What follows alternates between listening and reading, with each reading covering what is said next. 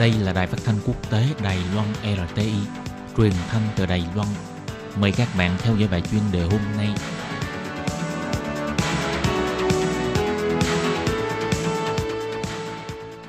Tường Vi xin chào quý vị và các bạn. Tiếp theo chương trình, xin mời các bạn theo dõi bài chuyên đề. Nội dung bài chuyên đề ngày hôm nay xin mời các bạn cùng lắng nghe bài phân tích Bất đồng giữa Mỹ và Trung Quốc đã khiến cho hội nghị cấp cao APEC kết thúc trong bế tắc. Sau đây xin mời các bạn cùng lắng nghe nội dung chi tiết. Thưa các bạn, vào ngày 18 tháng 11, hội nghị cấp cao APEC năm 2018 đã kết thúc sau hai ngày họp. Trong bối cảnh cuộc chiến mậu dịch giữa Mỹ và Trung Quốc đang diễn ra gay gắt, đây là lần đầu tiên trong lịch sử 21 nhà lãnh đạo các nền kinh tế tham dự hội nghị đã không thể đạt được một sự đồng thuận chung và càng không thể đưa ra một bản tuyên bố chung bằng văn bản. Trong các kỳ hội nghị cấp cao APEC trước đây sau khi bế mạc đều có tuyên bố chung của các nhà lãnh đạo. Riêng năm nay không đạt được thỏa thuận chung mà chỉ đồng ý để nước chủ nhà Papua New Guinea đưa ra tuyên bố. Thủ tướng Canada ngài Justin Trudeau nói rõ, việc Mỹ và Trung Quốc có quan điểm khác nhau về vấn đề mậu dịch và thuế quan đã khiến cho hội nghị không đạt được thỏa thuận chung. Quốc gia bao gồm Mỹ và Trung Quốc đã bất đồng về những câu chữ trong văn bản dự thảo. Trong văn bản dự thảo tuyên bố chung, Mỹ muốn đưa vào những từ ngữ cứng rắn phản đối mậu dịch không công bằng và chỉ mũi giáo vào Trung Quốc. Đồng thời, Mỹ yêu cầu chỉ trích và tiến hành cải cách WTO khiến Trung Quốc bất bình – trong khi đó, Trung Quốc lại muốn đưa vào nội dung phản đối chủ nghĩa bảo hộ và đơn phương của Mỹ.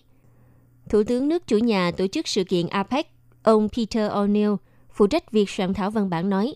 APEC không chỉ xoay quanh mỗi WTO, quan hệ căng thẳng giữa Mỹ và Trung Quốc khiến cho cả thế giới lo ngại. Tuy nhiên, ông nhận định rằng việc không đưa ra tuyên bố chung không phải là một kết quả đáng xấu hổ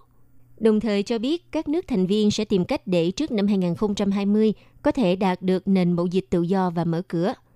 Ngoại trưởng nước Papua New Guinea, ngài Rimbing Bato thì cho rằng mâu thuẫn của Mỹ và Trung Quốc về viễn cảnh khu vực Ấn Độ-Thái Bình Dương chính là nguyên nhân không ra được tuyên bố chung. Ông nói hai nước lớn này đã lộ rõ giả tâm cạnh tranh trong khu vực này. Sau khi kết thúc hội nghị cấp bộ trưởng hôm ngày 16 tháng 11, hai nước Trung Quốc và Mỹ đã có lúc nhượng bộ nhau để đạt được thỏa thuận chung. Trong tuyên bố chung thông qua tại hội nghị cấp bộ trưởng sáng ngày 17 tháng 11, đã có nội dung cam kết cải thiện các chức năng đàm phán, giám sát và giải quyết tranh chấp của WTO, không đưa vào từ cải cách mà Mỹ trước đó kiên trì đòi hỏi, đồng thời đồng ý chống chủ nghĩa bảo hộ theo yêu cầu của Trung Quốc, chống mậu dịch không công bằng theo yêu cầu của Mỹ, Tuy nhiên, dự thảo này cuối cùng đã không được thông qua khi mà trình lên hội nghị cấp các nhà lãnh đạo cao nhất. Một học giả Mỹ nhận định rằng, với việc không có mặt hai ông Donald Trump và Vladimir Putin tham dự, sức ảnh hưởng của APEC đã bị suy yếu. Việc không đưa ra tuyên bố chung khiến cho người ta nghĩ đến việc hội nghị cấp cao APEC rất tốn kém mà không có bất cứ hiệu quả thực tế nào và trở thành nơi tranh cãi về chính trị. Vậy liệu sau này có nên tiến hành nữa hay không?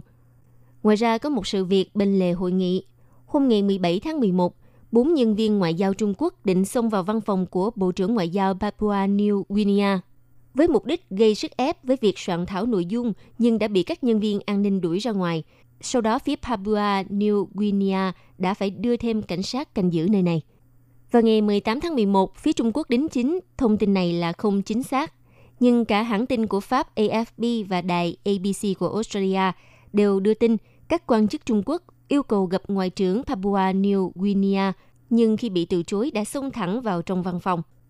Nguồn tin cho các hãng này biết, ông Rimping Bato cho rằng việc gặp riêng quan chức Trung Quốc là không thích hợp, nó sẽ ảnh hưởng đến tính trung lập của nước chủ nhà.